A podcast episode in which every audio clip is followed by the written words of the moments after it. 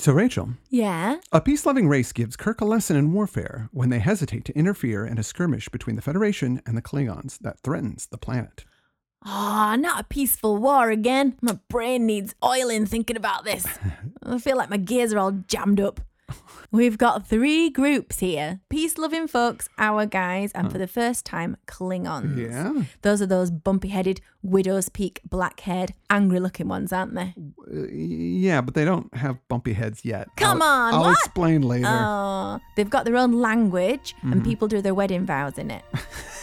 That's all I know. But I'm 90% sure I'm not going to like them. oh. But this is what I came for, so let's give it a shot.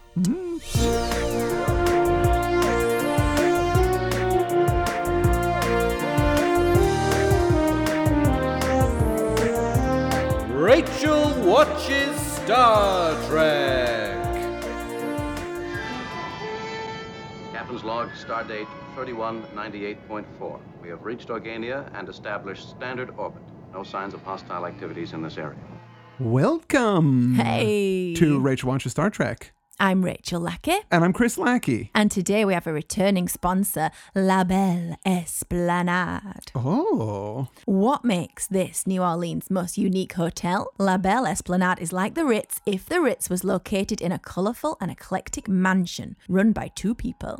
Though more like a hotel in its amenities, La Belle Esplanade is run like a unique New Orleans bed and breakfast. Every morning starts with a carefully curated buffet of local delicacies and good conversation about all things New Orleans, with insider recommendations of things to do off the usual tourist radar. You'll get firsthand reviews of the city's over 800 restaurants, and you'll get an insider's perspective on New Orleans' unique culture. You will meet the owners of this unique New Orleans hotel and talk to them like friends. Like friends, they'll get to know what you're interested in so they can make tailored and personalized recommendations that will make you more fully appreciative of this magnificent city. Don't visit New Orleans like a tourist, experience New Orleans like you live there. Visit them at their website, labellesplanade.com, on TripAdvisor, or check out what has been called the best written blog in New Orleans. Go there, get recommendations, and then, like me, you won't end up too hungover to have beignets with your parents the next day because you've gone to a place that was so boring that you had to drink ridiculous amounts as an underage drinker in, in New Orleans.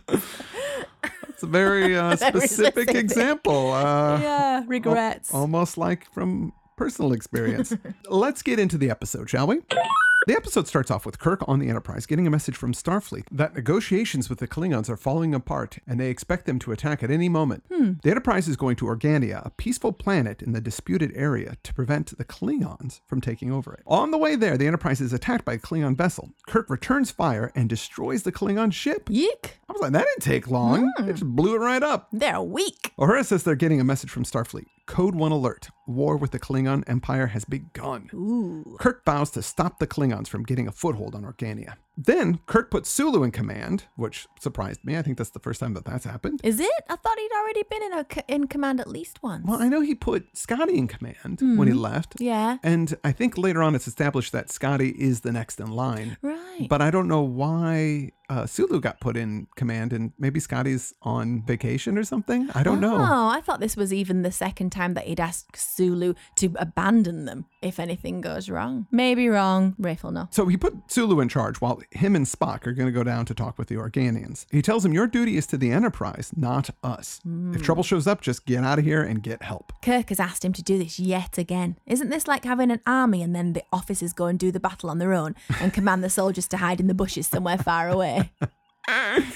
From a narrative standpoint, I get Yeah. it. But from a practical standpoint, yeah, no captain in the world would ever do this. You send people down to do these types of things. You send scouting parties. and go together, loads of you.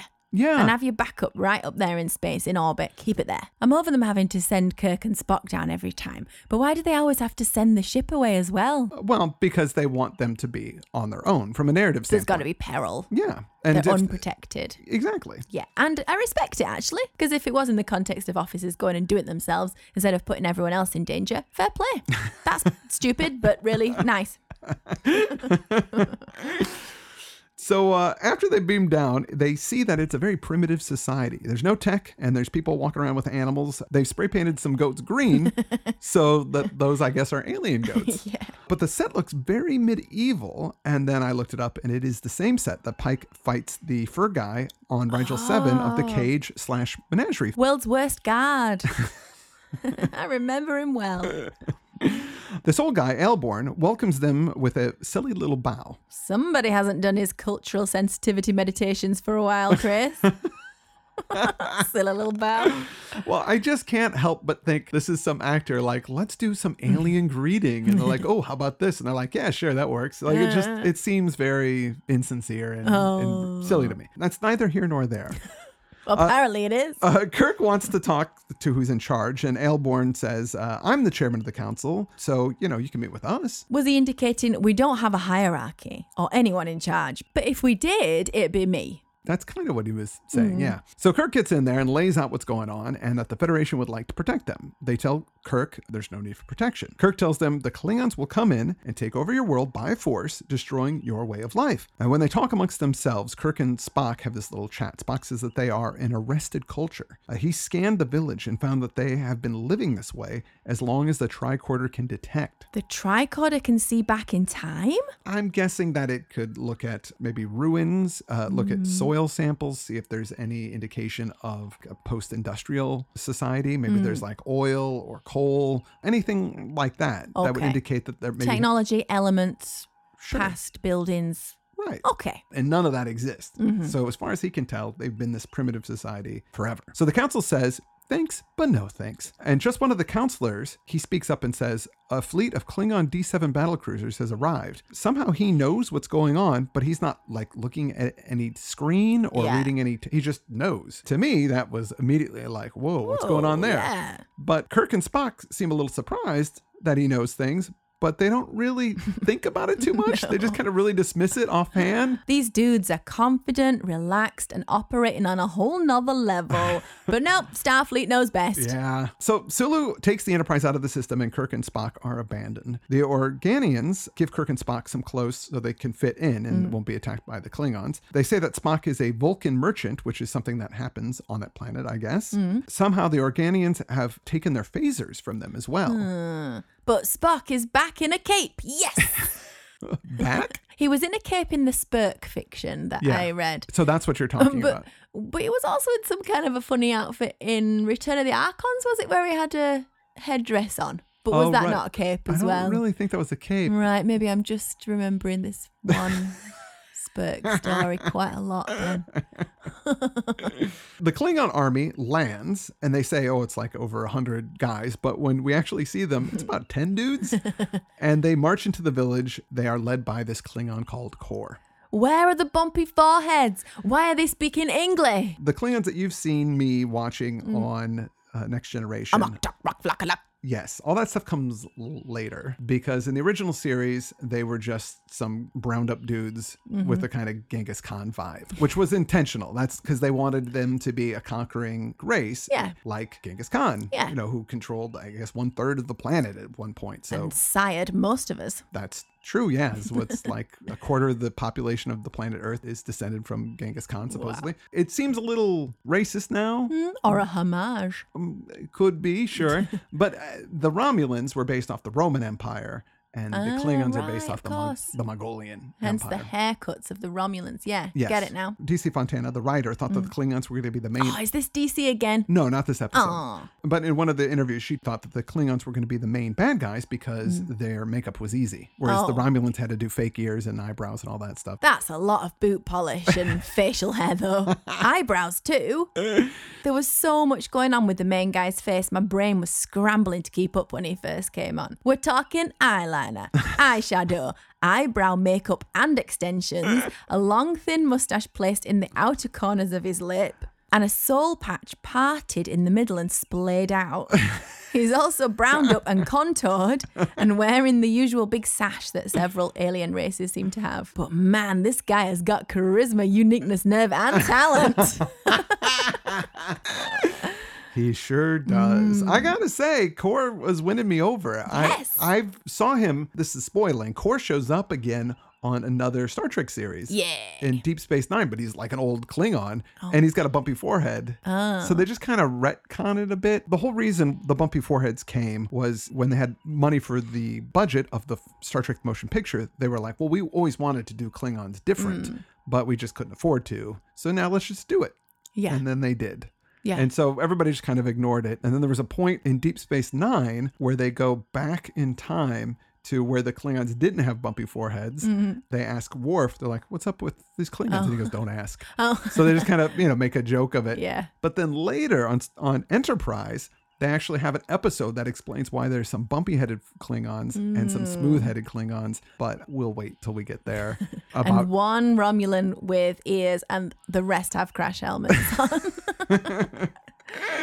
anyway. so uh, are you saying we never get to see Core again in the original series? No. Oh come on, man! No, they use other actors to play different Klingons, but Aw. Kor actually does show up in the animated series. That's no good. I really liked him. I do too. Kor's pretty good. I was I Ah, yeah. was in Kor. From the second he came on, I knew I was in good hands. Presents. Yeah, he had it going good. on. Yeah. Uh, so Kor tells the Organians that he's just taken over the planet. They say they won't put up any kind of resistance. Kor sees Spock and thinks that he might be a Federation spy, so has him arrested. Kirk interferes and says that Spock is his friend. Oh. Now the Organians are all smiles, but Kirk isn't, and Kor likes that about him. He goes, This is a man I could deal with. And he tells Kirk that he is now the liaison for the Council and the Klingon Empire. I don't want the job. Too bad. Kirk can't even fit in for two minutes as a peaceful, passive guy. Uh-huh. He can't dial down his pride and disdain, even though he's bothered to put the tights and tunic on. I liked it. So they use um, this mind scanner on Spock, but Spock is so well trained mentally that he has no problem working the device over so that it'll corroborate his story. Whoa. It turns others to vegetables, this mind sifter. Cause very proud of He it. loves that thing. Uh, so the Klingons let Kirk and Spock go. Now, Kirk and Spock have his powwow, and they say, you know what? If the Organians aren't going to fight, then we're going to have to. Even though the counselors keep saying there's so much about us that you don't understand, they just keep going with their own plan. Yeah. They make a plan to blow up an ammo depot. Then they do it. They have these space boxes that look like brightly painted corrugated cardboard, which they are. Okay.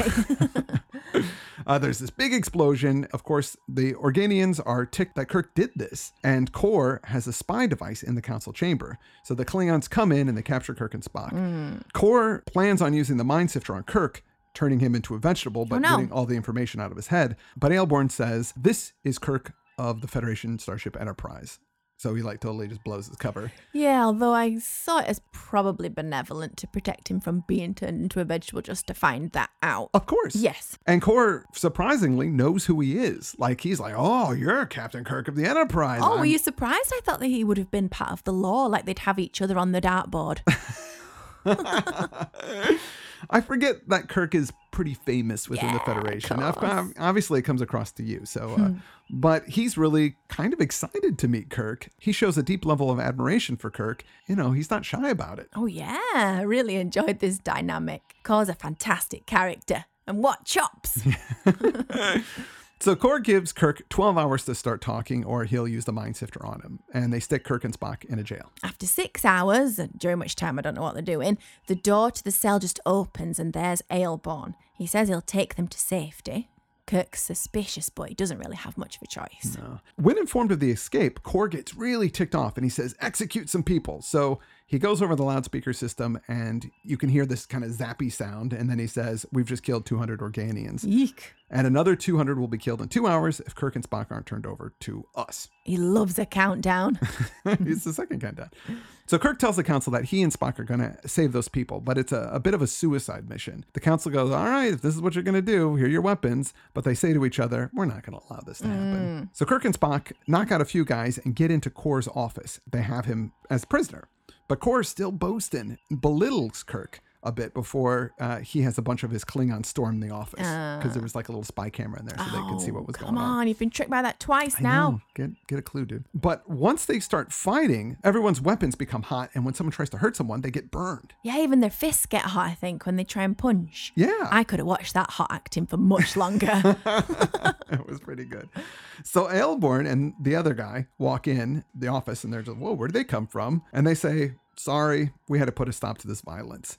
And then everybody's like, huh? Like, how are you doing this, whatever you're doing? And it's go, oh, this heat thing is also going on with the starships as well. The Federation has arrived with reinforcements. So it's not just the Klingons up there, it's the Federation, and they all have hot button now Yeah. that they can't touch. and don't we see Sulu trying to press some kind of Yeah. shooty button and it's too It's too yeah. But Sulu did go and get help, didn't just hide in the bushes. Yeah. But couldn't he just have called for help from where he was? Well, I mean, they probably would have been destroyed because there was Hmm. Okay, like yeah. there were like dozens of Klingon ships. Well, that's true. yeah. Both Kirk and Kor call their ships to see if all this is true. It is. Nobody can fire weapons. Mm. As I stand here, I also stand upon the home planet of the Klingon Empire and the home planet of your Federation, Captain. I'm going to put a stop to this insane war. You're what? You're talking nonsense. It is being done. Can't just stop the fleet. What gives you the right? You can't interfere. What happens in space is not your business. Unless both sides agree to an immediate cessation of hostilities, all your armed forces, wherever they may be, will be immediately immobilized. We have legitimate grievances against the Klingons. They've invaded our territory, killed our citizens. They're openly aggressive. They've boasted that they'll take over half the galaxy. And why not? We're the stronger. You've tried to hem us in, cut off vital supplies, strangle our trade. You've been asking for a war. You're the ones who issued the ultimatum to withdraw from the disputed area. They're not disputed. They're clearly ours. Now you step in with some kind of trick. It is no trick, Commander. We have simply put an end to your war. All your military forces, wherever they are, are now completely paralyzed. We find interference in other people's affairs most disgusting. Mm. Disgusting. What, like mayonnaise on pizza? Disgusting. They must have been nearly puking in their mouths this whole time with all Kirk's meddling. so Kirk says these guys killed 200 hostages, but Aelborn says nobody was killed. oh. So Kirk and Kor continue to argue with Aelborn that they have the right to fight, and they totally seem like Mm. children. And it's kind of I feel bad. Like I feel embarrassed for Kirk. Oh. He also says that the in the future, the Federation and the Klingon Empire will be fast friends. That's Spoiler alert. what he uses there. Then he tells them that they both got to leave the planet. So Aelborn explains that millions of years ago, they were humanoid like humans, but had developed beyond the need for physical bodies. And what they see is a mere appearance for their sake. The last time they wore clothes was medieval times. Then they went straight from that to naked light beings. So it's all an elaborate illusion. Spock says, fascinating, pure energy, pure thought, totally incorporeal, not life as we know it at all. And of course, pure energy is sampled in that Information Society song, What's on Your Mind? I don't know it, but maybe you'll play a little clip. So Aelborn and Claymare is the name of the other guy turn into bright lights while Kor, Kirk, and Spock shield their eyes for a very long time. Oh, so long. We get it. They're bright. Go back to the everything is hot acting if you've got so much time to kill. Kirk turns to Kor and says, "Looks like we won't be going to war after all." And Kor says, "A shame, Captain. It would have been glorious." maybe those two should just go into a sweat lodge and have an arm wrestle or something. Oh, or something. or something. So back on the bridge, Been most restrained since we left Organia. I'm embarrassed. I was furious with the Organians for stopping a war I didn't want. We think of ourselves as the most powerful beings in the universe. It's unsettling to discover that we're wrong. Captain, it took millions of years for the Organians to evolve into what they are. Even the gods did not spring into being overnight. You and I have no reason to be embarrassed. We did, after all, beat the odds. Oh, no, no, no, Mr. Spock. We didn't beat the odds. We didn't have a chance. The Organians raided the game.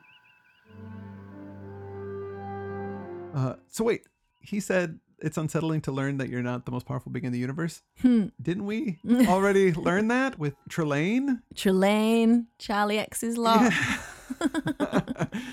So he's- why is he surprised that these beings? To me, it's shocking. I didn't know that there are so many of these omnipotent beings floating around out there in space. Yeah, wow. Nobody talks about that's not something that's discussed. Like I would be Mm. freaked out about space exploration. These races seem to be benevolent, Mm, but what if they just run into one that just blinks you out of existence? They just Yeah, yikes. there seems to be no anxiety about these things Mm. exi- existing out there, which is kind of strange to me. They're in denial about it, perhaps even though they've already met at least two races of these. This boldly going and documenting things isn't going so well if they've already forgotten. the one thing about this episode that really is freaking me out that I didn't remember is that the Organians stopped the Klingon Federation war. Like, just stopped it. Mm. Oh, right, yeah. And they said, you can't go to war again. If you guys fight, we're going to stop your war. We're going to make all your ships and your vehicles and, and your weapons not work Mm, Against anyone. against anyone, I guess, Mm. Mm-hmm. Wh- which is really crazy to me. Enforced peace. They have that kind of power and they decided to use it. So, like, why now? Why not other wars? Mm, yeah, and why the whole charade of presenting all this visual stuff? Because they don't like interfering, they said. Yeah. That can be an annoying human trait when it's taken to extremes. I don't know if it's Sure. particularly English or even particularly Northern. Yeah. Sometimes not interfering is just being neglectful, I think. Right. So I read up on uh, the Organians a bit, and there's a lot about them in the extended Star Trek universe. They later say that their powers only work in their own solar system, and this being on the Federation home planet and the Klingon home planet was a bluff. Uh. But then later, they say that they do actually continue to stop the Klingons and the Federation from ever going to war. Uh, the Klingons try to put a force field around Organia, but that doesn't work.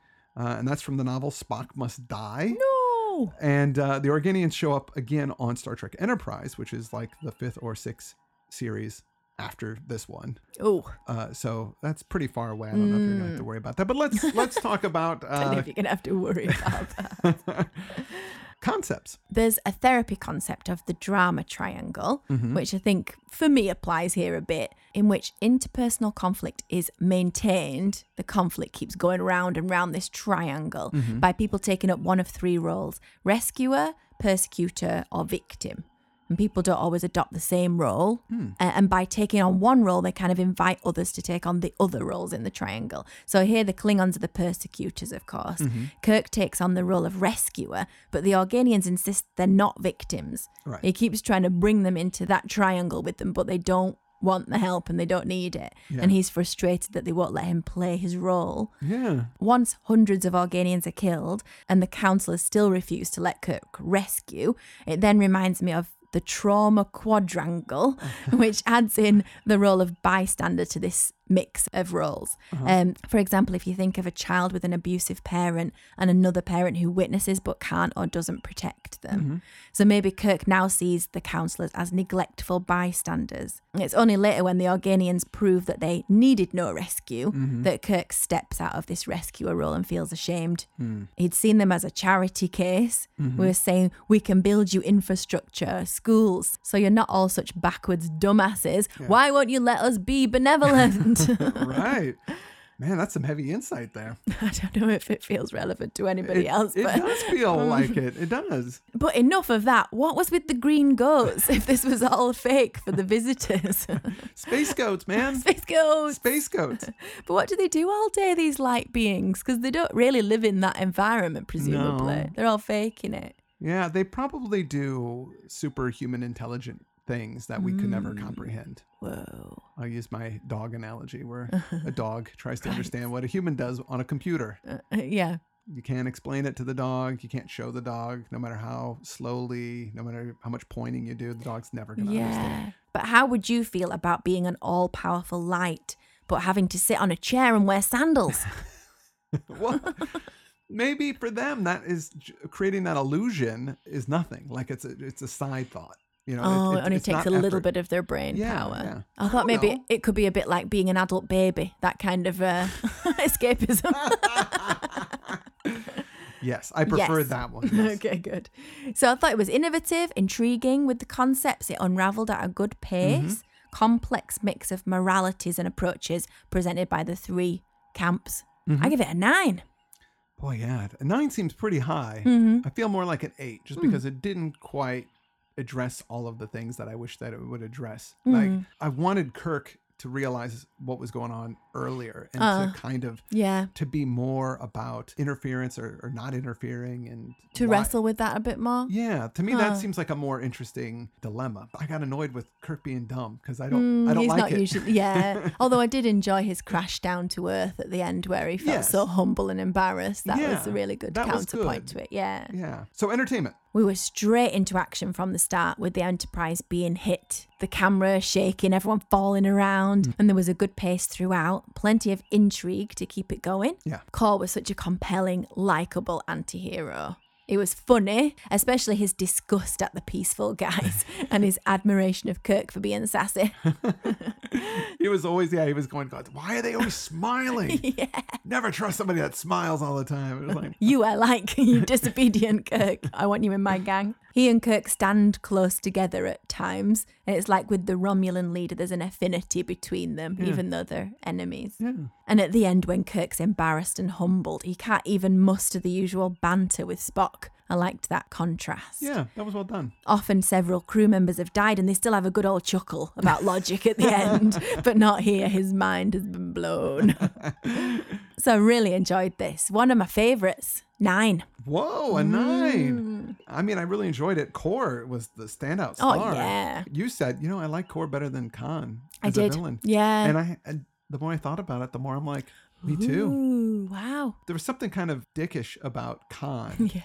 and even though Core was like a bad guy and executing people, there's something really likable Yes. about that dude. Yeah. Want Like, to see more of him. I want to see. I want to hang out with him a lot. I don't want to hang out with him if he was a real guy. I mean, I want to. I Mm-hmm. want to see more of that character doing stuff. yes. So I would give it a slightly lower, I'd say Mm-hmm. an, an 8 or a 7.5. Okay.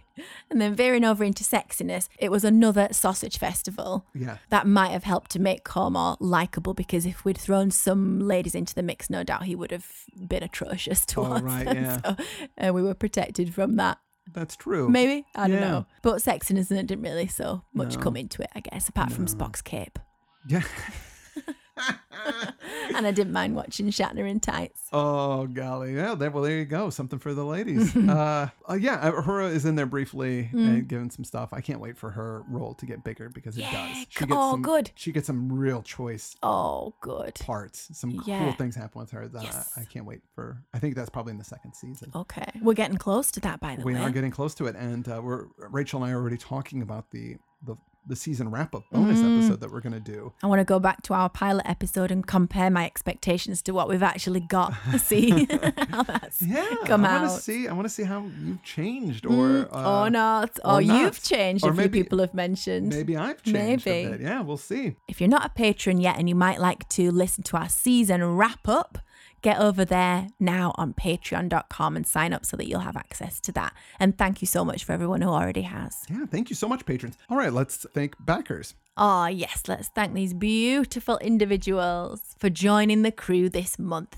We've got Ah, ooh, how enigmatic, Elias Stallard Oliveira, Monkey King, and Ellis Morris, Badger Spoon, and Patrick Kelly, Andy, and David Smith, Tobias, and David Crossman, Christopher D. Singles, and Benjamin Preston. Mirka Stobinia, and Chris Palo. Thank you so much for joining us. We'll see you on Patreon for some extra special stuff. I want to thank our sponsor again. Oh, yeah, La Belle Esplanade. Uh, I looked at the website extensively. It looks beautiful. Mm-hmm. Oh, yeah. Uh, I really want to go to New Orleans now. It's always been in the back of my mind, Mm. but now I'm just like, wow, that looks really cool. Mm-hmm. Ooh, that is lush. so I just go to the site, do a, Yeah. little, do a little look around and Just read check the it blog. out. You know, Get check it out. sucked in. Yeah. And with that, Rachel, uh, thank you for watching Star Trek with me. I, I had a good time with this one. Yeah, me too. Thank you, and thank you, everyone. Uh, and with that, I'm Chris Lackey, And I'm Rachel Lackey. and you've been listening to Rachel watches Star Trek.